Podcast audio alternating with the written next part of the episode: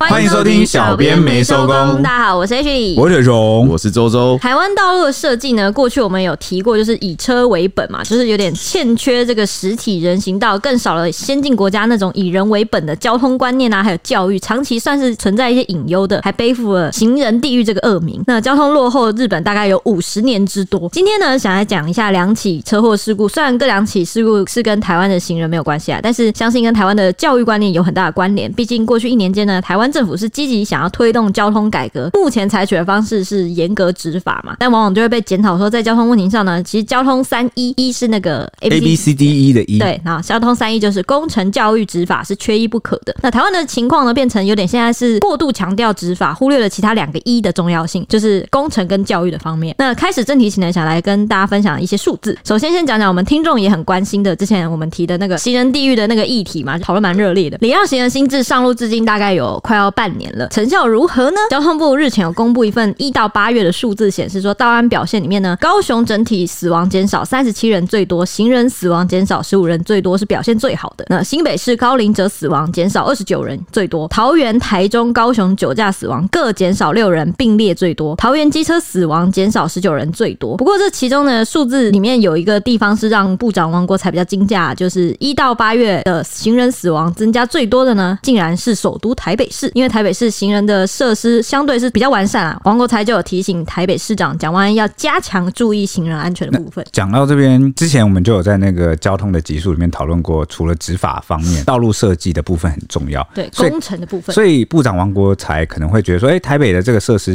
应该是最完应整该的，是为什最么？屌的。 对啊，为什台么北的路段其实设计也非常以车 为本、欸，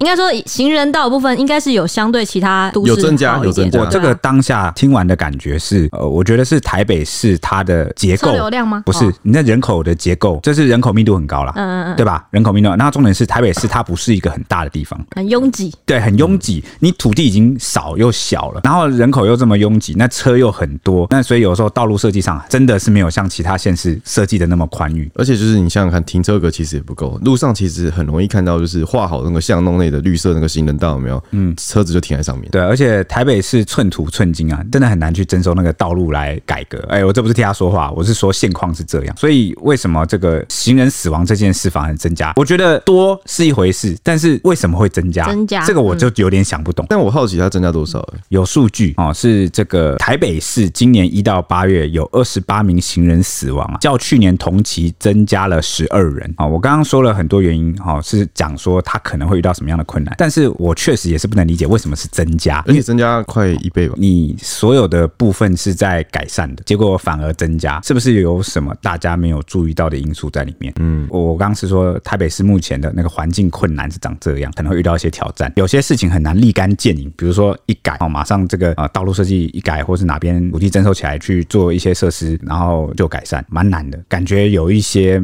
没被注意到的因素。台北的问题感觉是很结构，整个城市都内化打掉，内部就是要整个改掉的感觉。就我们一直都觉得台北是问题蛮严重，像各位听众朋友，如果你们在其他县市骑车开车啊，应该感到相对宽敞，也会稍微安全一点，因为路比较大。啊、台北是真的小而，且台北巷子超多，嗯，我觉得巷子可能是台北的弱势，就是巷子的交通事故一定很多。应该说我在台北，如果不是真的是那种超早或超晚，我一定开超慢，因为那个路口很容易就有人或脚踏车冲啊出来，就你是知道吗有一些违规，哎，超可怕但的。还有一种可能啊，因为增加十二人、啊，因为它是毕竟是统计数据啊，有没有可能有一些巧合，就是它是个偶然，它没有特定的原因，或者是目前推动的那个改善措施，在结构问题很严重的台北市不能马上的出现成效，嗯因为它更大的是结构问题，有没有这可能？有可也能有，所以增加至少没有下降，这个就是一个值得要去注意的。对，那另外呢，去年交通事故死亡人数达到三千零八十五人，创下十年新高。平均下来，也就是每天有四十七人因为交通意外非死即伤。这个我们上一次有讨论过，那个时候也是讲说，每十万人因为这个交通事故死亡的数字是超过先进国家的八倍之多。那以邻国日本跟韩国为例呢，过去两国他们都曾经历经过交通战争，大概有十年的期间，他们去进行这个交通三一的全面改革，才把交通死伤大大降低。尤其是日本，去年的死亡数是创下了史上最低，两千六百一十人。但是呢，日本人口比台湾多五倍，台湾去年可是三千零八十五。台湾光是一到十一月啊，不算十二月，就已经比日本去年一整年的死亡人数都多了。所以之前才说把考照的难度为什么要去提升，或者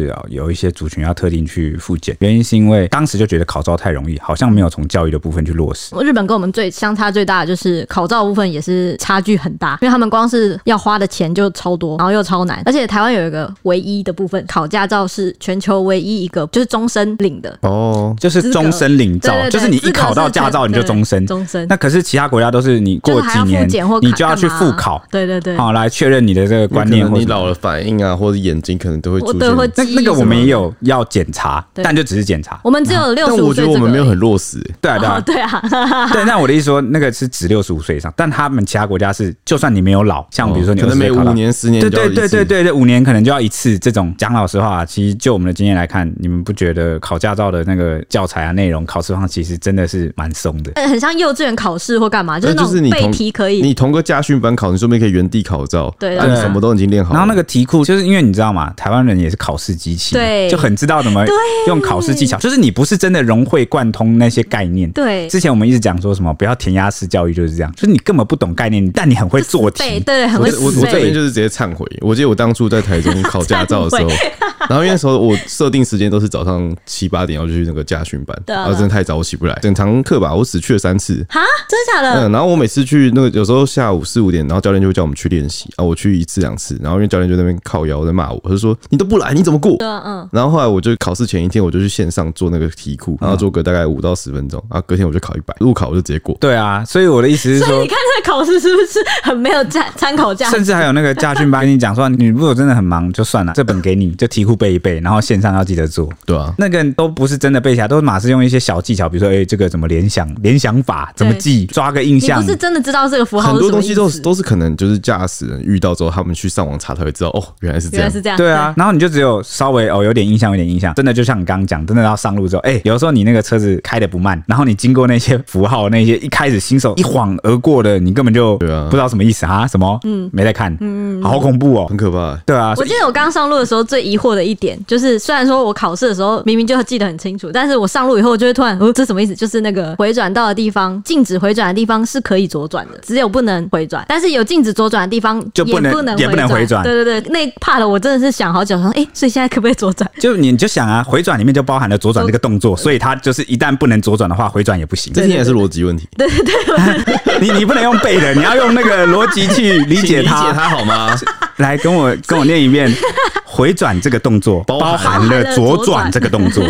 所以当禁止回转的时候禁止嗯，就没有代表说禁止左转，对对但是禁止左转呢，就禁止回转。对，我知因道为它包含在里面。现在我可是知道了，对，那这边补充一下，其实就是我们谈到这个交通的问题啊。那在瑞典斯德哥尔摩的闹区皇后街、啊，它二零一七年四月的时候曾经发生一起就是卡车恐怖攻击事件，我记造得成我们有写过新闻的呀国际新闻。对对对，那个时候说哈卡车恐攻第一次听到，对，然后这造成了五个人死掉的一个悲剧啦。事后呢，瑞典就投资了一个电子围篱，这个电子围篱非常的厉害，就是它会设定一个区域，嗯，啊，这个区域内只要是卡车跟公车进去的话，都会自动减速，你没办法加速。超酷哎、这是超先进的科技耶、对，而且同时，他们瑞典因为有发现，就是电动滑板车其实蛮盛行的，所以他们电动滑板车骑到那个区域的时候，也会自动也会减速降速，对所以就是晶片控制你强制降速这样。对，我觉得他们有在慢慢的陆续用到很多电动车上，因为欧洲他们其实在有点在禁油车，嗯对，推在动推电电动，车嗯，，所以我相信未来台湾说不定也可以朝这个方向去晶片发展大国哎、对拜啊托，，而且我觉得他们的主要目的是为了降低死亡率嘛。对啊。然后我觉得死亡率这个部分，未来可能可以靠科技解决一点办法。哎、但老实说啦，我觉得其实台湾的公车有限速四十，你知道吗？嗯，就那个四十，他们就不能再往上了，车子里面哔哔会一直叫叫。那那只会叫而已吧。好像可以解掉吧？我记得是一个限制，好像也可以解掉。但我 记得它只会叫，嗯我就听过很吵，一直 叫，但是它就从头叫到尾，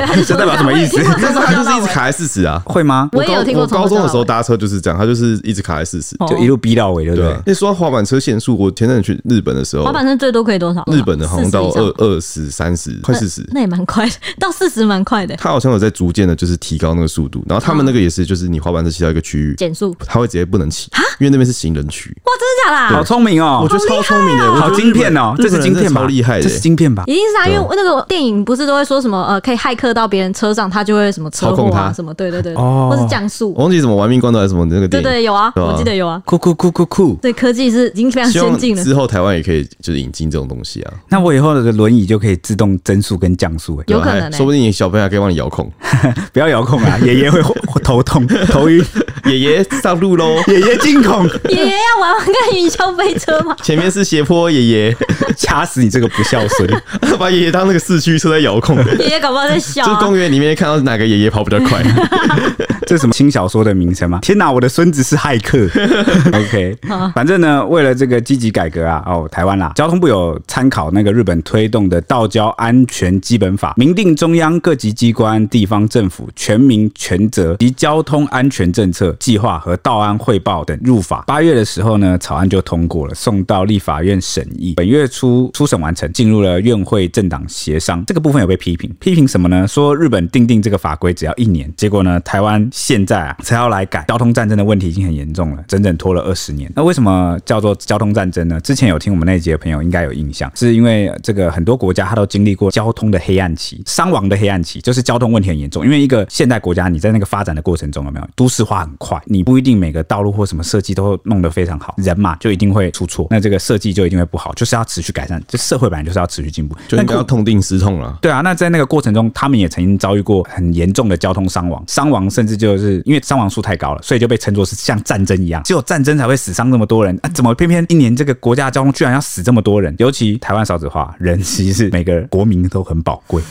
然后结果我们居然在这个地方每年居然在损耗三千人这样子，嗯，这个我觉得讲难听一点，就是以色列跟那个巴勒斯坦对啊，打起来，目前大概也是三四千人。就是这个死伤啊，就两三千人啊，结果我们一年就交通就带走这么多交通人对，而且你有没有想过，这个交通带走的人，如果他是家庭的经济支柱，那他其实破碎的是这个家庭，他的其他家庭成员也会受到影响。就是那种最难过，每次都看到说什么希望我的家人是最后一个，啊那就就是一直在发生。就算没有过世，那他重伤是不是对那个家庭来说也是一笔医药费，也可能击垮这个家庭的整个所有人的生活？就算不是经济支柱倒下，那是家中某个很重要的人，那是不是小朋友他其实就失去了妈妈庇护，然后等等很多，不要放任这种哦让我们的国民去承受本应该可以避免的事情，无论是哪个执政党都一样，你一直放任这种事情，它是一种怠惰，就是你政府太懒惰了。好啦，我也知道，因为我们这个民主选票嘛，有时候你要去改善一些东西啊，它触犯跟牵涉到很多人的利益，很容易得罪选民啊。嗯，然后呢，所以很多人做事你就绑手绑脚，我觉得这个是呃民主国家一个有时候蛮麻烦的地方，地方的民代也不愿意去但我觉得触碰这个东西在人命面前就是不值一提。所以看你要拉高到什么格局去看。你看我们说这个台湾一年死亡三千人啊，我们还不是拉到国家整个格局去看？可是，在地方呢，他可能就觉得，哎、不差我这个吧？对啊很多地方都没有改吧？就是侥幸心态啊，啊，对啊，这个就很可惜，就是老问题一拖再拖，所以台湾拖了整整二十年，而且新的法规啊也被批评说只是把球丢给交通部，不会有作用跟实质改变，因为交通部的权责有限，机关整合不足，法规原地踏步，现行每月一次的档案汇报有点陈腔滥调了，是无法改变的。就算开再多的档案汇报，又能改变些什么呢？因为这个新的道交安全基本法，除了就是明定说大家可能全民要有什么交通或怎么样的责任之外，还有什么县市地方政府有什么权责啊，或者是什么，还会开每个月可能有一些道安汇报，然后要一起检讨啊，干嘛，就是越来越多的汇报，然后希望怎么样改进之类的。听起来是好事啊。而且你知道交通部的选择真的没有你想象那么大，像你刚刚不是有提到台北市有很多那个绿色人行道吗？嗯，那你那也不是交通部，那市政府那是市政对府啊弄的。然后又是市政府，又可能底下又有什么工程局跟什么什么局、水利什么要一起桥啊，干嘛的？其实应该就是地方一定要去配合交通部去做改善。可能之前就有一个声音是期待说，能不能成立一个不管是临时性的部会，还是一个统筹暂时任务性统筹的，的嗯对对，统筹的，给他比较大的权责跟资源，让他去改变这个事情被拿来跟什么比较呢？哦，被拿来跟那个数位发展部、哦哦、做比较，然后你也给他投入了很多预算，那么是不是同理，在这个台湾的这个交通战争这件事情结束之前，是不是能有一个有力的单位？如果让我选择，我觉得会支持到交通的部分，毕竟是更实质上会接触到的。对而且交通真的是攸关每一个人呢、欸有时候你真的在路上一走定会哎遇害到、怕、欸对啊，至于数位发展部，你说大家对它的期待，应该就是最近这几年那个诈骗盛行，很多诈骗其实都从网络跟各种电信哦来的，大家就会希望看数发部是不是 呃哎可以快点把它解决掉。在这个部分的结构上去改变它。他们也其实就是一直被质询啊，然后一直被批评。因为他们现在的工作不只有那种就我们说的写城市防诈骗那些，嗯，他们还要去国外做一些交流，嗯，所以就是相对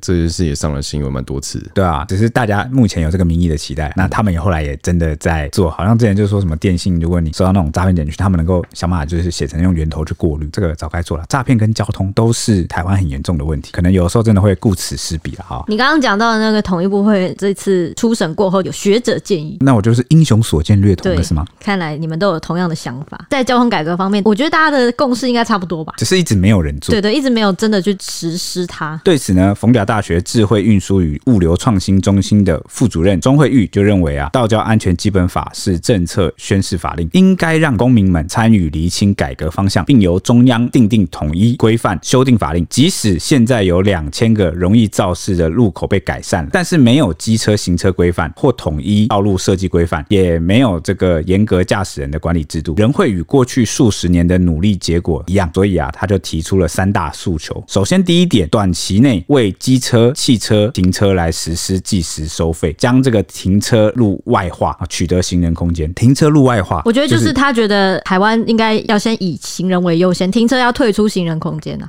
我觉得应该是跟日本一样，就是它的停车费的费率啊，会跟着时间跟时段不同，然后累调到哦很进之高，类的，嗯，对啊，啊，讲到他跟我一样的想法，就是他认为长期应该以单一一个单位来负责定定国家级道路设计的法定规范，嗯明确规范行人空间的必要性，并规范路边停车。他可能觉得现在路边停车其实可能是造成交通问题很大的原因。我觉得他应该是这样想。很严重啦，很多还有并排停车、欸，对对对对，第二点诉求呢是加速大幅改革考照、发照、违规记点的制度，强化驾驶人管理。哦，就是最前面有提到那个驾训啊、哦，驾训班或考照可能真的太容易，发照也太容易了。那还有这个违规记点呢、它其实也没有说可能有人一生都遇不到一次 我。们真的给绝大部分的驾驶人是蛮大的蛮宽容的啊宽容的对啊第三个诉求是他觉得要推动公民参与，这样才能就是从这个公民的经验啊讨论中，我们就是时时刻刻在通勤跟开车、骑车的那些人，哦我们的这个回馈一定就是我们最深，我们就是基层老百姓嘛。这个部分让政府去听到哦，才可能加速厘清改革的方向，这是他提出来的诉求，三大诉求。嗯，这是目前台湾的部分在道路交通之类的这改革部分的一个稍微前情，跟大家报一告个一下进。度啊。听众应该也很关心道路交通安全的问题。那我们刚刚经提到经历过这个交通战争啊，也是台湾参考范本的日本，它最近就发生一起交通事故，就引发台湾社会的关注。因为这个千叶县，它上周就发生一起车祸，就当地的一对母女啊，在傍晚五点多的时候行经一处丁字路口啊，那当时他们是走斑马线啊，那个妈妈就抱着女儿过马路，却遭到相行车的驾驶台湾六十二岁的一个女子叫詹玉茹，她就直接右转的时候直接撞上，把他们母女都撞飞。那这个一岁女婴呢就死亡，二十六岁的母亲腿部重伤。警消到场的时候呢，这个女婴啊，她被就是直接卡在箱型车的下方，紧急抢救送医之后呢，人是不治身亡。那这个詹姓女子呢，就是个台湾的女生，她就随即被逮捕。她就说她没有职业，然后她也坦诚这是交通的犯行。由于这个女婴啊，她就是送医不治，所以警方也将这个詹姓女子的嫌疑转为就是过失致死，然后也把她的姓名给公布出来，就跟台湾很不一样啊。台湾通常都是会把名字给码掉的。保护这个嫌犯呐、啊避免说未审先判去找他麻烦。嗯，那这个消息传回台湾之后呢，就引发了网友的热烈讨论。网友就说：“台湾三宝名扬国际，台湾之光。”然后说出大事，三宝出国，真的是让世界看见台湾，台湾之光让世界认识台湾交通，这在台湾很常见，在日本可是很难见，是全国大事，拔责不清啊！终于可以国际认证，不是车的问题，是台湾人的问题。然后又有人说，三宝精神发扬到日本，别回来了，关好关满，都为所欲为习惯了吼。A 柱也一起出国了，不要输出这种台湾价值。然后有网友讲，在台湾待久了，不习惯要礼让行人，这个倒是蛮有深刻体会。之前啊，我去日本的时候，就发现，在那个路口或马路啊，如果遇到车有游客停下来，那个人那些人就一定是台 湾人，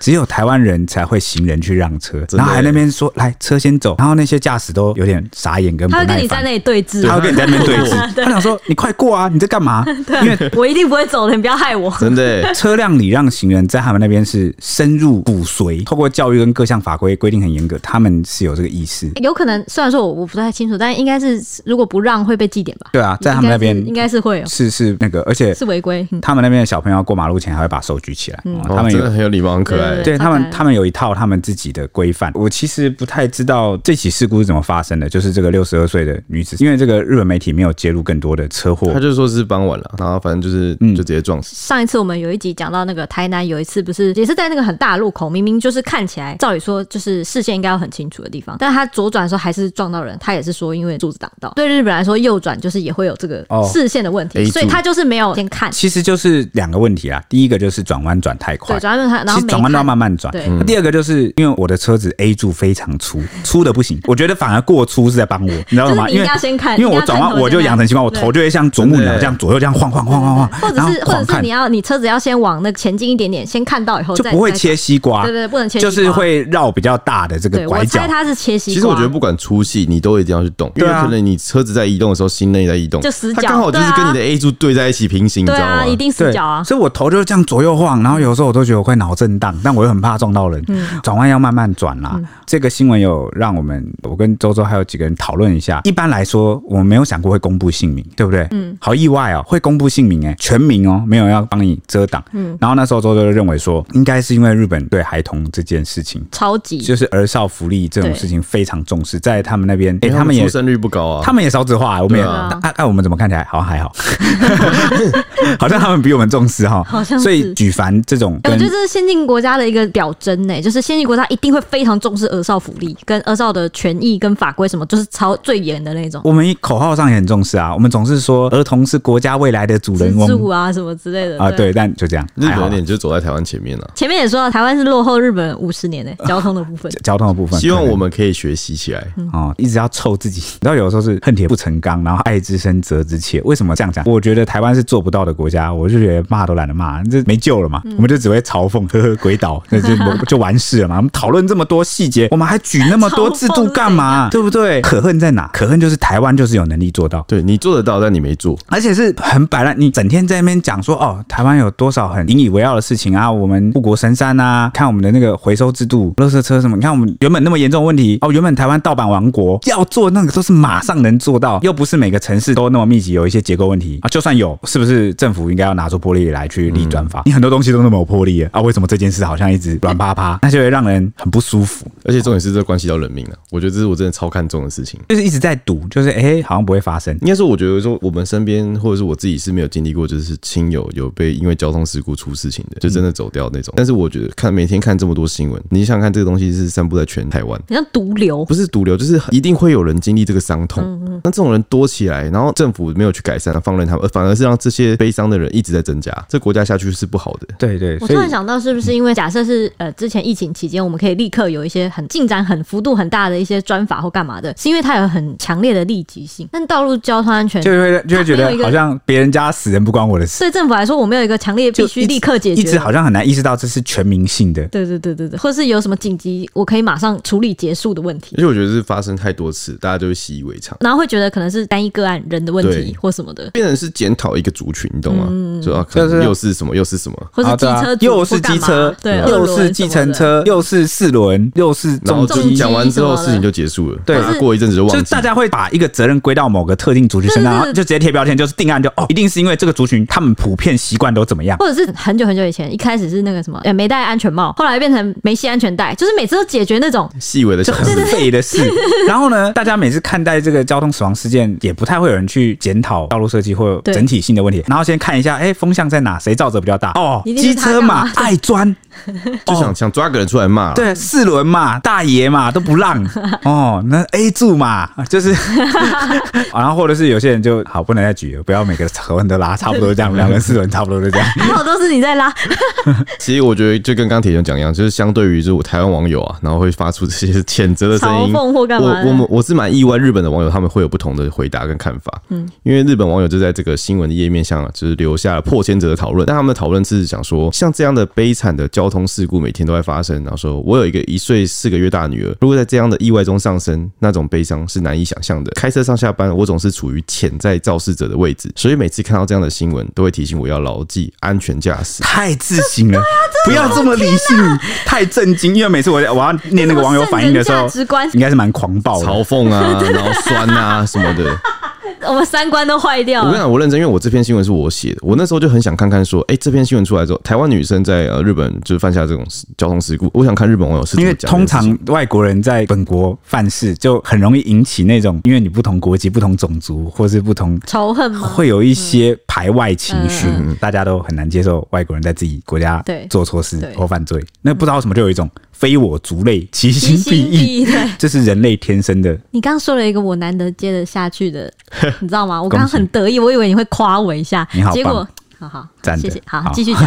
好，反正就是消灭异己是一个人 类骨用到子里的消灭嗯是不是？天性没有啦，现在人类是文明社会，那那个本性是那样，但是随着这个慢慢进展，大家就不会。但他有的时候还会在你的 DNA 里面就是蠢蠢欲动你。说尾巴吗？尾巴现在也算是消灭一级就的过是程。人类是社交性动物嘛，他就会一直划分阵营跟团体，就是哎、对你是我这边的，你不是我这边，你跟我一样，你跟我不一样。嗯，那这个就是一个你是以色列人，呃，好的， 好，大概是这种感觉啊。结果没想到日本网友的反应出乎我意料，对啊，他们都是在检讨自己。嗯那也有人讲说，看到外国人不像以前那样了解交通规则，或者更确切地说，像在自己的国家一样开车，这是很可怕的。那说又一个美好未来的孩子被牺牲了。由于我们生活在一个以汽车为主导的社会，我们需要加强对非法驾驶者的处罚力度，对发生严重事故的人处以无缓期徒刑。而如果政府不采取严厉措施应对少子化问题，我们将为已经出生的生命感到遗憾。况且现在还是出生率在下降的时候。哦，他们每个人看的那个怎么都这么大局很啊对他长们都远是欸、很大局在看对，而且他们是眼直视结构性问题。 对，极极力避免下一个遗憾发生。对，而且是认真的，发自真心。我认真讲，因为，我去他们的那个看那个留言，几乎所有都在讲一样的事情，不然就是他们会分享说，我也有遇过一样的情况，嗯那该怎么解决你？知道为什么吗？这个就是我们前面讲那个三一，就是他们的素养已经被他们的教育培养起来。嗯嗯嗯嗯，他们就是会像吸反射一样去想到这些结构性的事情。所以我们在念他网友反应的时候，感觉就好像这是节目脚本吗？好像这是他已经写帮我们写好的节目脚本，就是就本文内容怎么。解决，怎么解决我也不用写了，都在网友反应里哎、 面。怎么样正确观念？他他们他们靠网友反应有对。你哪一次看到我们写网友反应是直接可以拿来当那个教科书等级的字型 来念的？而且他说那个什么，我是只要我开车，我就是潜在肇事者。我觉得这个真的是直接戳到我、欸，哦，对自己都没有意识到这一点。嗯对，所以才要谨慎，因为你可能是成为伤害别人的人，只要你一个不小心没有注意。台湾区的观念就真的就是以人为本这件事情，我们就连考驾照可能都是以车为本的在学。哦，对啊，就是我们只学车子要怎么开对，嗯我们只识别交通号志，我们只识别学习有关车的一切，但对于行人怎么样，别人怎么样，不是道路安全好像规则什么的就是比较少。很弱啦，概念上啊，我们讲的概念啊，当然你说什么，哎、明明里面都有法规都有啊，法律都有写啊，哦，对，那是法律，但是你从头到尾都是学怎么罚你，但是你始终不了解对为什么概念跟核心我要去这么做。我觉得还有一点就是，我们不会去强调这件事情，不会去强调人的安全很重要这件事情，反而会强调说撞怎么样或者什么怎么样刹车，就是会强调你自己开车的时候你怎么避免危险。你怎么保护自 己对，对对，反正就不好像不太会去保强护调别人？对，不会去强调道路啊，上别的人安关我全屁怎事么啊！样。对，对这种我感反而觉觉得是他们日本对于生命的教育，就是他们会说，哦我们今天大家都是生命，我们要尊重互相的生命，也要保护好自己。而且他们少子化更严重， 对啊，台湾现在是不是追过他没们？追过追过追台，湾是倒数第一 名啊。对对对。好，那讲完了这个日本这个交通问题呢，我们现在回到台湾了。台北地方检察署呢就有爆出一个丑闻，是检察官陈丽如，她的名字也被公布了。今年五月的时候呢，她和一名骑机车的女大生发生了擦撞，结果她没有循报警等等的正当管道来处理，却多次向对方表示可以用做爱、开房间来抵付赔偿金，就是肉偿啦。检察官欸呢、他是检察官呢。案经北检调查呢，认定这个性骚扰是成立的。监察院日前就有表示说，这件案子是重伤了司法形象，有违检察官的伦理规范。审查会以全票通过了监委所提的弹劾案，并移送惩戒法院职务法庭来审理。哇，官呢、官呢、欸检察官真的是害群之马，你一个人就是，其实我们常有这种感觉啊。嗯哦，你看我们媒体业，你出一两个，对啊你，被骂每个死行。业被啊总是出一会有两个，然后被西兰一个骂，整个行都但是因为我们教化本身的工作就是涉及这个资讯大众传播，嗯大众所以你的错误啊，你的这个自私啊，然后你这个害群之马做的事情也会被传播。嗯，好、所以他的那个形象影响是更大，所以啊大家都把我们骂烂了。所以好吧，就这样吧，这就是必须承担的共业啊、哦然后呢，检察官啊，你看那么多勤勤恳恳认真的检察官帮我们办案破案，他就一个人做这个事情，知法犯法。有的时候就觉得学再高，你可能如果他对自己的职业有热爱，有一点道德操守，他以他为身为检察官为荣的话，他应该是不会做这样的事因情。为这算知法犯法了。对啊检察官是在用法律在起诉人的。这是他每天的生活，就是他的工作都是这个、欸， 就是都是法律。回顾这起事件呢，六月的时候呢，其实周刊就有接获爆料说，陈丽如她在五月的时候某天晚上加完班之后呢，骑着脚踏车要回家照顾小孩，所以她当时发生车祸的时候，她是骑脚踏车人的。家说他是已婚哦、哎、y e s 她是有小孩的。然后她突然呢被骑车的女大生擦撞到了脚步。当时呢，女大生匆忙的离去。陈丽如一开始还想说啊，算了啦，结果看到前方刚好红灯了，她转念一想呢，觉得对方没有停车查看是肇逃，就跑到这个女大生旁边，就骑到她旁边，指责对方肇逃说你撞到我了，跟她索赔一千元。女大生那个时候频频解释说，因为是要闪避车辆才不慎擦撞到他的，擦撞到陈丽如了，希望他不要报警。而且他女大生也表明说身上只有三百块，不够赔偿你。双方为此呢就在路边争论不休。虽然女大生不但求情，还打开皮夹证明说我全身上下撒把抠牙，不够的七百块我一定会负责到底的，可以分期付款啊，或是打工再赔偿，怎样配合偿还都可以。就是这一句话让陈丽如一听就整个你知道吗？整就个是你了，整整个起来了，一开始就是起打，来了，起来了，什么东西 起来了？ 整个情绪都起来了。哦，我以为是毛细孔跟毛发都竖起来，还有 就是起来了哦对对兴对兴对呃致起来了。对对对，兴致勃勃了。他刚开始就打趣的问说：“难道以身相许也可以吗？”就在对方一阵讨价还价，耗了将近二十多分钟，他又反复说了“做爱等语”，还提到开房间。女大生觉得被骚扰，默默的打开了手机录音来搜证，清楚的录下了陈丽如要求做爱等等的话，而且事后他也交出这个录音档为证，提起申诉。警方循线传唤当事人制作笔录，才知道啊，原来脚踏车其实竟然是检察官，当场就吓了一大跳。雷鲁到案之后呢，也一再强调整起案件都是误会，他没有这个意思。不过北检仍依程序呢送交检评会来调查，对警方而言是点做大的，我要来我抓想我的我想长说，他官。脑袋是撞到吗？你跟人家要一千，然后他走三百，他只差七百块，你就问他说：“请问可以做爱吗做？”你觉得他的那个就是值七百吗？他应该就是看对方这个社会经验不足，就是柔弱可而且欺感。对一觉，步而且感觉没什么钱，对因为他都对说他可以要分期付款七百块，七百块都要分期，还要打工，而且因为他是学生啊，这穷学生啊，对啊这个一一听就知道是穷学生，他才觉得看人家哦弱势就可以对欺负。有机可乘。而且我觉得一千块能调解，就是能和解的事情，真的是便宜了。 你撞到人家那，三百块是学生的所有，我是说，如果一般就算是穷学生，我觉得都已经是可以用钱要了。看伤势啊，对啊看他有没有伤势，他就没有所以周周刚没才有和解不就好所以周周才刚才怀疑他说他擦撞到的不是脚，啊，那是什么？ 他刚不是说他脑子撞到，可能是可能是擦撞到头， 不然不会提这种应该要是求脑。子啊，不然你想想看，就是什么应该是脑子认真什么他啦？还可以跑去找他，他脚没事啊，还可以站在路边近半个小时跟他讨价还站着都价不。会痛。就是皮外伤而已吧，但是这边我要特别强调一点，确实这个女大生她造逃。对啊我，跟对啊我跟你们说，听众或是这个你们可以提醒身边亲友注意，不管你擦撞到人家是什么程度，请你都要停留下来。只要有擦撞到，不你就是肇事了嘛？你不能看人家好像没事你就跑掉、哦，人家是可以告你的哦。嗯，我觉得是这个女大生，因为她也是学生，还没出社会，算上一堂课，她没有那个认知，不是说什么啊碰到一下，因为我有什么正当理由，所以我就可以不留在现场，没有没有这种事，擦撞就是擦撞，肇事就是肇事我。们过去有讲解，就是遇到事故的时候该怎么处理。那我们有请就是签和解书条那个专家 H 来跟大家讲一 下。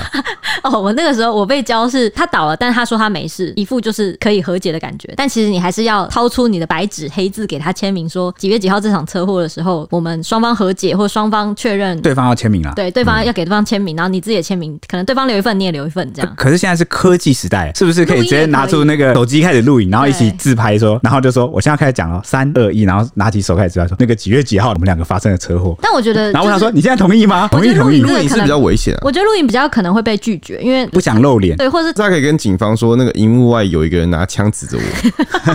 啊？怎样白纸黑字就没有人拿枪指着你吗？确实啊，因为我记得我遇到的时候，他也是说不希望报警。哦，对他因为所他以可能没驾照啊。他或者是他违规在先啊，嗯对，反正这种事情就是要么就是对方签名，要么就是录影。 所以这边其实要提醒大家，就是车上啊，机车或汽车都是摆一个纸跟笔。吓我一跳，我以为你要说棒球棍，啊没有啦，我们不支持这样的行为，虽然不支持，但我有背。 自我辣防椒水卫。就好了。 OK，那反正呢，针对刚刚我们讲这起夸张的案件啊，监察院调查就指出啊，陈丽如身为司法人员，发生行车纠纷，在双方对赔偿方式讨论未果的情况下，哈，也没有循这个报警等正当管道来处理，却向对方表示，所以我没有要跟你要钱，你跟我做爱就好，要不要？你们干嘛用那么奇怪的表情？我在等你继续讲， 怎么会走一走被机车擦撞到，就突然精虫冲脑啊？ 不知道。我觉得就是看对方好欺负啊，你知道，就是那种你看对方好欺负，你也不会突然就发情啊。哎哎这让我想到一个梗图，好笑，也不是梗图啦，就最近有一个女网友在网络上分享，她就是不知道是在交友软体还是什么截图，就是说她跟男网友聊天，然后两个人聊天内容都超正常了。原本就是说你喜欢猫吗？她说我、超喜欢，然后那只黑色的什么？哦，对啊，我家有养猫，就这样看起来都超正常啊。就是聊一聊，双方就停了嘛。男网友下一次再密她的时候，开头就说所以要做爱吗？ 就是这两个人可能才认识一下下，嗯然后前面都聊得超正常，然后突然猫聊一聊就说说，哎、猫真的很可爱，所以你要做爱吗？ 那女网友就说笑死，就是怎么会有人？然后很多网友在那边回说什么，这男生可能受过过了繁文缛 节，我收购这个 SOP，我不想再聊了，那我要聊的就是以前做还爱说什吗？么、哎要来我家看我家的猫后空翻嘛， 现在都不讲。懒了， 那这个我都提到猫了，你应该知道意思了吧？所以要做爱吗？ 就是他就傻眼，然后还有人留言说什么真的直接切他 中路了，过于直接。我记得前阵子有看到一个论点，就是在讲，因为现代科技有点让大家太太腐烂、太随便、太容易可以找到下一个对人太贪尝图试，方便这件事情，对，所以快速对快速方便。对对对，素食，所以他就想说，反正这个失败了被讨厌，我就换下一个女的就好对。有这么随便吗？我的意思是，就是要聊天这件事情，就是很方便，就传一个讯息几秒钟真的的事情。，大人时代变了，我们真的好老。对我而且现你在想想看，只因为我们对过去可能学生时代嘛，就是我们只能跟周围十、二十个或五十个内的人去做交流。对但你现在有网络，连接不出去，所以你知道可以跟全台湾的、而且你一秒钟，你看你发一个，下一甚秒至钟外再国发一个、欸哎跟外国人，C 呢， C 对啊 I。什么 b b 尺呵呵，只是歧视用语。啊啊，C C R，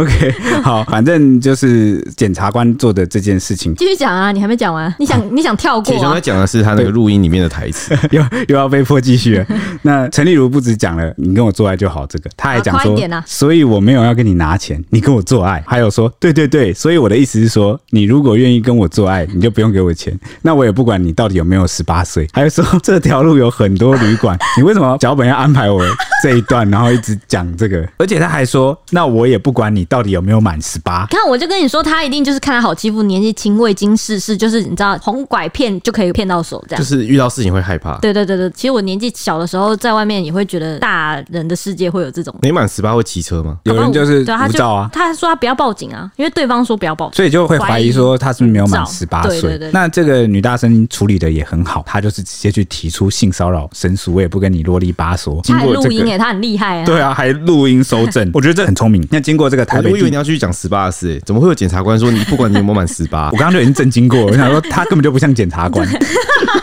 听起来比较像路边的嫖客假 U K 这。是萝莉控哎、对啊，反正呢，这个经过台北地检署调查，就认定是性骚扰是成立的。除此之外呢，监察委员还提到啊，陈丽如在监察院调查时坦承有违反检察官伦理规范。陈丽如也强调啊，当下是赶着回家哄小孩睡觉，那真的突然一时气愤，才会用生气的口吻故意胡诌了一些话，只希望女大生知难而退。要退去哪里？ 旅去馆旅馆，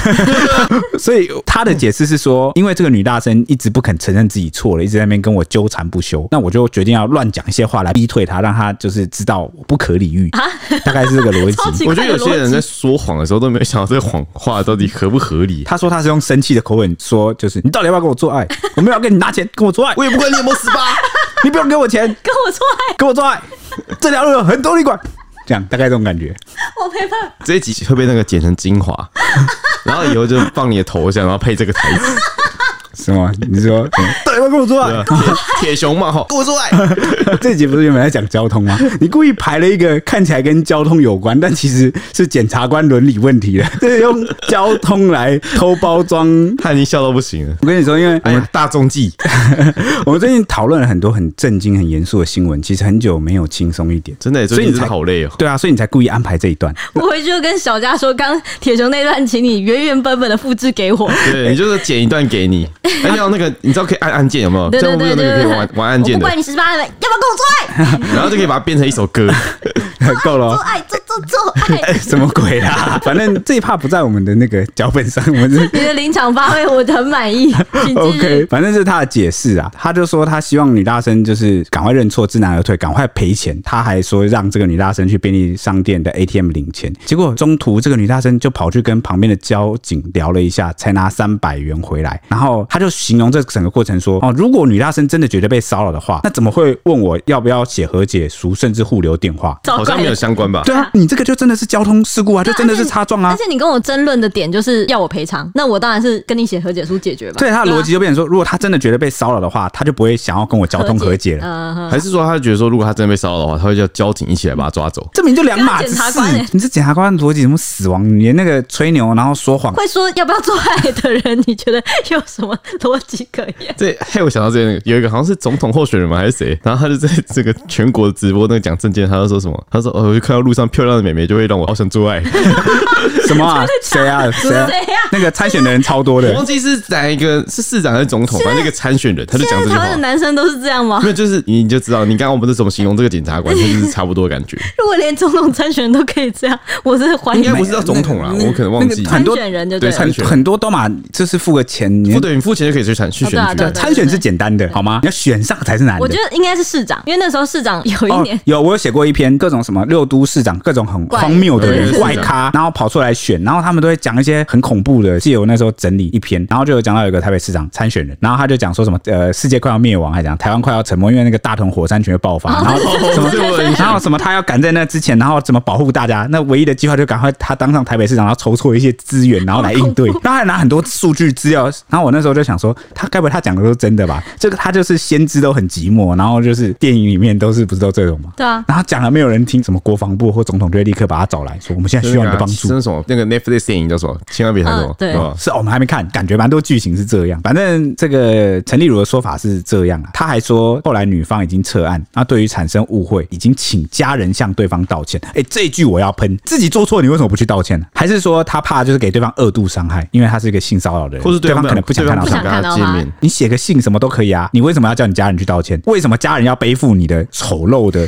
罪行去道歉？ 要不要做爱？这件事真的很丢脸的，真的是他还结婚了。那你还让你的家人去丢脸？我猜这个家人其实应该就是妻子啊，啊我推测啦，应该是。哦，让妻子去证明我的就是我人不是品，他也没有要证明，就是躲在后面叫，嗯因为只有妻子他叫得动啊。有啊，确实啊，或是除妈妈吧，除非怎么有可能你有个对妈宝的爸妈，但是我看他，因为他现在是跟妻小住在一起啊，蛮大可能就是叫妻子去，这很可怜呢、嗯我又要再讲一次，前几集那个，哎、我我不支持民进党，但是呢 我讲到那个赵天林那个事件，他、啊、外语是不对的，但是他没有让老婆陪他出来一起，嗯，陪葬这件事，只讲这个点哦，这个点我可以称赞无数因为次过去太多这种事情，然后都会是把老婆拉出来说啊，其实我原谅我先生，对，我或者干嘛是一起道歉。你老婆干嘛要曝光啊？老婆不是你附属品哎、这老婆她是独立的一个人格，就算她结婚了，你也应该要把她当做是独立的个体。为什么这么说？你知道吗？因为很多人结婚之后，他就把老婆从情人变成家人。通常我觉得家人是你用血缘关系，血缘是不可改变，那种就是血缘的家人。但是你老婆这种家人，她是跟你没有血缘的，是她选择了你，你们才住在一起。所以你应该永远用一个对待就是情人啊的态度去对待她，就是善待她。啊不然她当初干嘛选择你，还要替你出来背这个锅，然后出来道歉，不知道怎么会讲这是我们什么话推测啦对啊，好、哦，我我是这样推测啊。至于呢，后续啊，监察院听完他的这一番解释之后，就认为说，虽然双方经过台北市政府调解成立啊，但陈丽如身为司法人员，发生行车纠纷却没有谨言慎行、妥善处理，反而以显含有性与性意涵的言语骚扰对方，导致对方心生畏怖，感受到敌意或冒犯的情境，哦好、实在是不可取。所以他就认定啊，陈丽如当天言行除了违反性骚扰防治法规定之外，也有违检察官伦理规范以及公务员服务法规定，再加上这个案件经过媒体报道，已经重伤了司法形象，为师情节明确，具备法官法应受惩戒事由，有惩戒必要，依法提案弹劾，并移送惩戒法院职务法庭来审理。关于这个性骚扰的指控，台北市政府社会局没有立案。陈丽如也表示，已经向监察委员清楚的说明事发经过，坦诚当天确实有情绪性发言。对于监委通过弹劾案，他尊重，那未来只能面对，所以他归咎是情绪性发言。他到现在也不觉得自这己种是弹劾，感觉就只会记个过啊，或者记个处分而已。这个检察官官也是很聪明、欸，对啊他可能熟知法规，死不承认自己是性骚扰言论，不要认罪啊就说我对这方是情绪性发言，他说是就是吧。那这个社会自有公断，有的时候你骗得了自己啊，骗不了大家。我觉得上新闻了，他就很难留了。对啊我们以上就是今天的节目了。那我们下一集见，拜拜拜